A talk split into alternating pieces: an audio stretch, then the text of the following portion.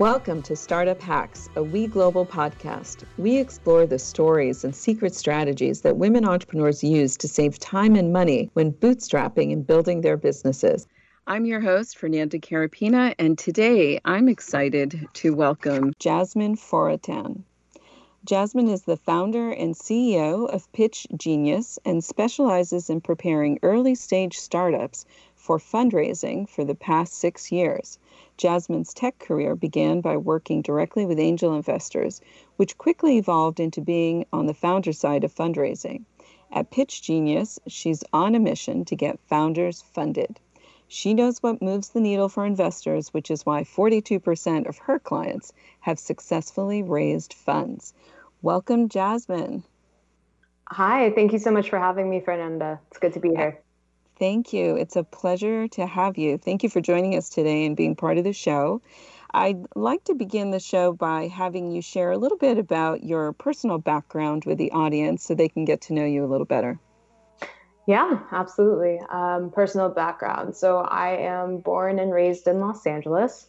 Um, been here my whole life. I've lived all over the city, and it's been pretty good to me. I went to Loyola Marymount University, received a degree in entrepreneurship, which yes, that is a major now. Many universities are are adding that as a as a standard major, which was pretty cool. And um, and yeah, I uh, you know started my business probably a year out of college, and um, it's been pretty amazing. The very steep learning curves, of course, because I don't have any higher education such as an MBA or any additional education after just my undergraduate, but at the same time, the best lesson, the, the best lessons I've learned have been in just doing business, which people say all the time, but um, I completely agree. And I've kind of lived that. So it's been good. Now it's, it's really, you know, five, five years later that I've been doing what I've been doing. And it's been a, almost four years since I've officially had the business up and running. And um, yeah, that's, that's great. Yeah. Well, I, I know firsthand how incredibly talented you are and good at what you do. And I'm wondering if you could um, take us through kind of your employment experience and the light bulb that went off and what you learned um, as an employee and how that translated into your vision for for your company and and, and do tell us a, a lot more about what you actually deliver as part of your services. Yeah, absolutely. So I began my career in tech working for angel investors, and those angels were on a mission to get uh, founders and startups from pitch deck through due diligence to closing the deal, which was brilliant and is something that a lot of founders need need a lot of support on. Um, while while working in that position, I you know I was hired as the operations manager, and um, I soon was, you know, also the pitch deck girl on the team, helping with the pitch decks. They they formally trained me on how to build a good pitch deck, um, as well as you know managing operations, doing marketing. You know, I, at some points I was also doing sales and bringing in new startup clients. Um, so there were two light bulbs that went off. The first one being, all right, if I'm basically, it felt like I was doing everything at this company and and I was and I and I told myself, hey, if I can do it for them, why not just do it for myself? So that was light bulb one number one, and then the second one being that I got this amazing exposure and experience in watching startups, countless startups, pitch angel investors, having them leave the room, and then just listening to the angels deliberate over which investment opportunities they found interesting, and what happened was, and what was very clear was that a pitch that went poorly was never discussed in the room. It was almost like it, it really just fell on deaf ears. The angels just couldn't even, didn't absorb any of the information. Um, but, you know, a mediocre idea with a really fabulous pitch uh, was always discussed. And that was just like a repetitive pattern that I kept seeing. And there was also all of this buzz at the time and articles being written around how bad founders were at building their own decks and building and pitching investors and you know there's still that kind of same buzz but um, that was kind of my second light bulb was hey, this is a there's a huge need for this. Founders really need the support um, and really don't have that insight and don't realize how big of a barrier their pitch is to them fundraising. So, um, so yeah, those were the two light bulbs. And um, and what did you find, um, just out of curiosity, given your experience? Um, what did you find were some of the classic, you know, few mistakes that a lot of founders made when when they were pitching those really bad pitches that you're referring to?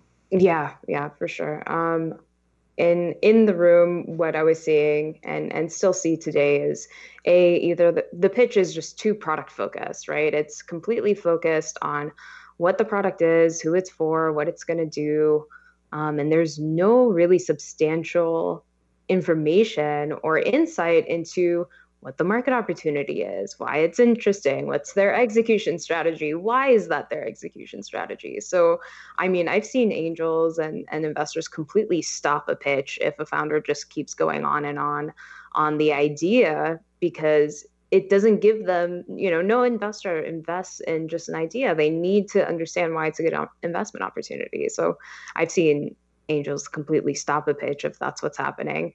Um, and then the second one I would say is they the delivery of the pitch, right? It's just was not rehearsed. The pitch deck is hard to follow, and there's too much on the screen, and there's no story being delivered. It was just kind of dry and boring and and unrehearsed. Um, that can definitely kill your pitch once you're in the room.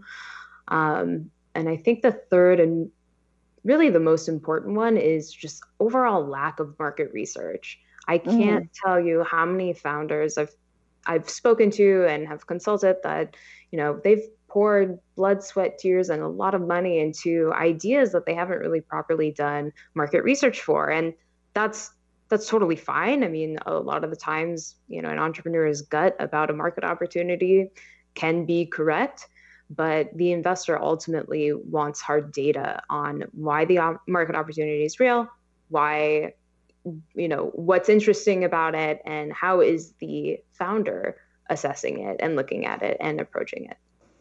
Right. Wow. So so now tell us about your solution. So you were taking all this in and you saw an opportunity for you to become an entrepreneur in your own right and start your own business. Yes. And um, so tell us about um, so tell us about Pitch Genius. Yeah. Um, so Pitch Genius. Well, first I started out just as a freelancer and um, that was really difficult because as young as I was and as much as I knew I could support founders, nobody actually trusted me. So I spent a full year building Pitch Genius, and the idea behind it was that the whole mission would be to help and to, to support more founders and get startups funded. And I'll say this that you know your pitch deck and your investor deck does not make you and does not make the the the raise happen right there's it's the traction, it's the team, it's all of these other wonderful things that are coming into play, but your pitch deck can definitely break you. So I built a service around what is actually happening with the entrepreneur, right? Why are their pitch decks going poorly? Well, in my mind, they're all extremely busy building a business and and gaining traction and doing what they need to do to actually get funded. Um, and so a lot of not a, not enough effort is put into the pitch. So the service is built around really taking the pitch deck off of the founder's hands. Um, and you know, for the past, I would say, for the first three years in the company, we've been really focused on just building the investor deck, doing the market research, doing the market sizing. Now the service has really evolved into kind of uh, providing a full package that will completely prepare the founder before he speaks with a single investor. So that goes from the pitch deck to rehearsing the pitch to making sure they have an idea and understanding about their valuation and how to navigate that conversation. And ultimately what any other resource that they would need before speaking with investors we can provide.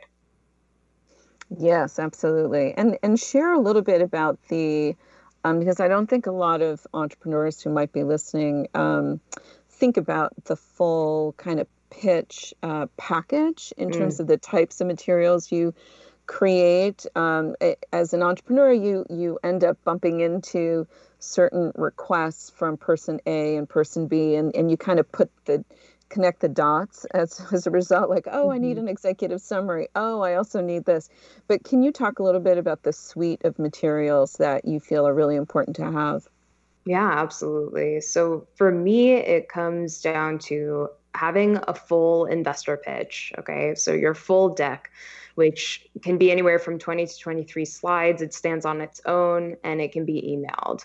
Um, this is going to be the base for any other material that you're going to produce. You can produce an executive summary from it, you can produce a teaser deck from it, you can produce a presentation deck from it, which is really just to say that you're absolutely going to have multiple versions of your pitch, but it really all begins with that full reading deck and full pitch deck. So that's that's what all of our packages really focus on creating. Um, often we we get like, hey, can we build an executive summary as well? And we're always happy to, but it's my impression that if you can start with just the teaser deck, the full reading deck, as well as a presentation version of that deck, um, you will be you will be in a good position to start reaching out oh well of course and as well as your financial model right and build having that excel sheet completely built out and ready to go and being prepared to pitch that as well so so long as you have those four items you should be prepared enough to start having conversations if you ever have an investor who's like so insistent on you having a one pager, a one page executive summary, because that's just what they like, then you create it for that investor at that point. Um, but otherwise, like if you were to really sit and create everything that you could imagine for, you know, any investor and what they might ask for you, I mean, it that's it's just kind of impossible in a lot of time. Um, so yeah. I'm I'm a firm believer in just kind of sticking with the basics, and you know, if there's additional things that are asked for, great, we'll deal with it once you get there. Right, absolutely.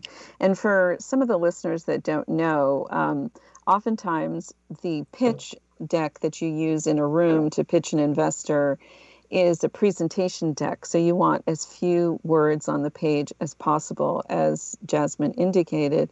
Um, but if you then get a request for someone to see your deck, if you mail out that deck, if you email it out, someone who reads that isn't really going to understand exactly what you're trying to get across because there's not a lot of content on the page. Exactly. In, in which case, that's why Jasmine's referring to a readable deck, uh, which has a little bit more of that content on there. And then oftentimes, if it's something you're using for marketing purposes, that one may be even a little bit different because they're not going to read a 23 page deck, right? Right, absolutely. Yeah. So then that's where the teaser deck comes in and you have oh. something that's 10 to 12 pages and you're always starting with that. And and actually you're really always just starting with an email with an elevator pitch, right? Like right. you're not even actually showing the pitch deck or any kind of version of the pitch deck to an investor until right. you get that to that point in the conversation. Um, right.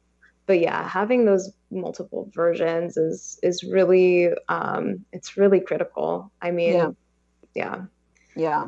So, um, so I can I can certainly vouch for Jasmine. Her work is amazing, and oh, um, yeah, one hundred percent.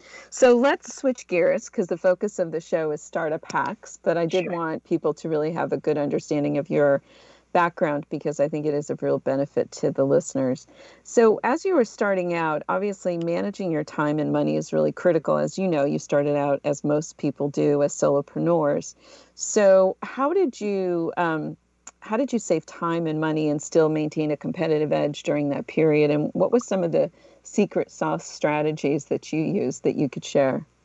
Yeah, definitely. I, I love that question because it makes me think back to that first year while I was building the business and how hard I worked and how yeah. fun. You know, you're just like so exhausted, but at the same time loving it. And and but but yeah, just reflecting back, um, let's see. So I immediately well, okay first I decided, okay, I can't have like a normal full time job, right? That's going to require a lot of mental capacity. Um, so I decided to work at a restaurant as a hostess and seat mm-hmm. people and you know get paid hourly and and full time and during my lunch breaks and before work and after work whenever my shift was i i was working on building the website or doing my own competitive analysis and figuring out what my value propositions were going to be um, i did not go out much. Just, you know I, I was also single i was young i didn't have much financial responsibility other than rent and you know what, whatever else whatever else there was. But um, I, I also decided you know i'm, I'm just going to kind of put myself in a hole and kind of not socially shut down but just give myself the room and and save the money on going out and spending it on beer and alcohol and whatever else people do at, at 24 um, and and just save my money and just keep working hard nights and, and on the weekends and um, once it once I finally got to the point of opening a business account, right? Actually forming the LLC. That was about a full year later. Um, and I had made some small investments here and there as a service-based business, right? With my main tool being PowerPoint and Keynote, like you know, costs for starting it were extremely low. Mm-hmm. Um, but you know, once I was actually ready to launch and form the LLC, and then went to the bank to open my business account, um, the banker said, "Hey, here's you know here's your credit card. You have I think it was an eight thousand or ten thousand dollar limit on it. I can't remember. Maybe it was six. I have no idea. Uh, limit on it, and you have a full year free of interest." And wow. I was like, "Yeah," and I was like, "Whoa." Wow, like, wait, what did you just say? So I get to spend money on this credit card for a whole year without interest. And he said, yeah. And I was like, wow, this is, this is, this just, it completely had changed the game. So I, um, I told myself, and obviously, and knowing that, you know, credit card debt is a huge problem, especially with people at my age. I just decided I was going to be very careful in how I spent on used it, and spent the money. And I accrued, I think, probably like $10,000 in debt. Uh, to start the business, but also promised myself, no matter what, that by that year mark, I was going to have it completely paid off. Uh, that was my goal, and so I just carefully spent, and and I meet, met that goal. And after the first year, was profitable, and so really just a credit card. And and of course uh, you know i guess my privilege and advantage was also having my credit be tied to um, my family's account who ha- also had good credit. So i recognize that completely and that was my leg up and advantage in opening the credit card with chase. But um, yeah that that's how i did it. That's actually great. I haven't heard that yet. That's very smart. Yeah. Um, and what about uh, were there any um, services or software that you used that you found was were particularly helpful? I mean, I know you mentioned obviously Keynote and PowerPoint, um, but were there any others that you used early days that you found really kind of saved you a lot of money? Hmm. Um, I would say this: I didn't really spend a whole lot of money on softwares and paid advertising or any any of that in the beginning. I really solely focused on networking and just going to events and you know putting on my name tag pitch decks which you know got plenty of people's attention um, and and I spent money on that. I honestly like that was where I spent my money was just going to events, networking, getting getting people to recognize that I was the pitch deck person or the pitch deck girl, whatever it was, and um, and and yeah, we really still have not done any paid advertising. Next year we'll start to. Um, right. Yeah, it's and then all word of mouth. All all word of mouth, and then well, also we I definitely invested time and money into Meetup meetups.com or meetup sorry um, and start pitching just really started as just a meetup and as a workshop where i was teaching entrepreneurs how to be better at creating pitch decks and kind of get them into the mindset of you know how are investors evaluating you when you're pitching them um, mm-hmm. and that that was also very helpful and just kind of getting the name out getting people to trust me um, and i and i again i don't think i ever got a client I rarely get clients out of those workshops, but at the same time, it's just good for the community. Um, and it's good for just building that recognition and trust within the community. So referrals do come out of it. And um, I know you're really busy and you have a lot of clients um, now, and your company has really taken off, and you're you're starting to scale in different ways. Um, can you talk a little bit about an area that's of particular importance to women, which is self care? Mm, yes, yes, yes, yes. I love it. I mean, to women, to men, to everyone. I mean, entrepreneurship is exhausting and extremely draining, and something. I mean, oh my God, I I say this all the time, and I think for women it'll resonate, which is that business is extremely emotional, right? I mean, people in general are emotional, but business is particularly emotional. And it's funny because we were we were raised to think like, oh, business is business, right? Um, but it's not. It's extremely emotional, and you have to take care of yourself in multiple ways to make sure that a your ego doesn't get destroyed and and second that you know your your health is taken care of. That in reflecting on that first year in business where I was like working, I don't know, let's say 70 to 80 hours a week because I had the full-time hostess job and then I was, you know, staying up late nights building the business and building the website as well. Um, I got sick a lot that year. I got it was like maybe like seven different times throughout that year i had fallen sick because i wasn't sleeping enough i wasn't feeding myself i wasn't i wasn't taking the time to take care of myself which is really easy when your ego is so fixated on making this thing successful and while ego isn't a bad thing right it's a very good thing it's something that drives you motivates you protects you in a lot of ways um, when it comes to business, it's also something that can completely drive your business into the ground. Yeah. So um, it's it's it's an ongoing practice. I can't say that I have it 100% right, but you know, meditation, eating healthy, and exercising is is huge, and like doing whatever I can to keep anxiety levels down um, always comes first because you know at a certain point you're if you're so anxious about the risk that you've taken on within your business which will happen no matter what at any stage right? Even if it's like oh now you have payroll and every two weeks you have to pay payroll right i went through a whole thing with that it was like every two weeks i thought i was going to throw up because i had to pay payroll but you know you figure out how to manage your anxiety and just keep it down and remind yourself that like everything is going to be okay. And worst case scenario, what is it? Like you're not going to be, you know, out on the street. You're not going to like everything is going to be okay. So yeah, yeah. it's huge, huge, huge. Well, I'm going to give you my secret hack on payroll. Yeah, please. Uh, or bill pay, which is put on your favorite TV show or your favorite music and distract yourself while you're doing it so that you don't allow yourself to get depressed.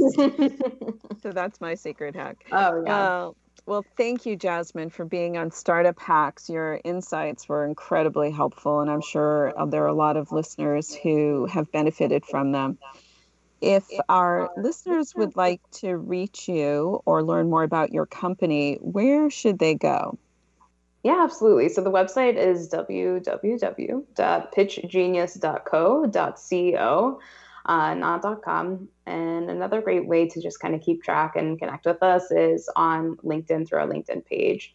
Um, also, feel free to add me, reach out, me, reach out to me. Um, we are our whole team is here and available to to speak with and yeah so that and through the web through the website that's where they'd reach you? The website yeah. If you if you're interested in a consultation the website would be the first way to connect with us or the best way to kind of schedule that. And then if you just want to talk you know get right. some advice and just connect just linkedin would be best. Okay and that's pitch genius on linkedin?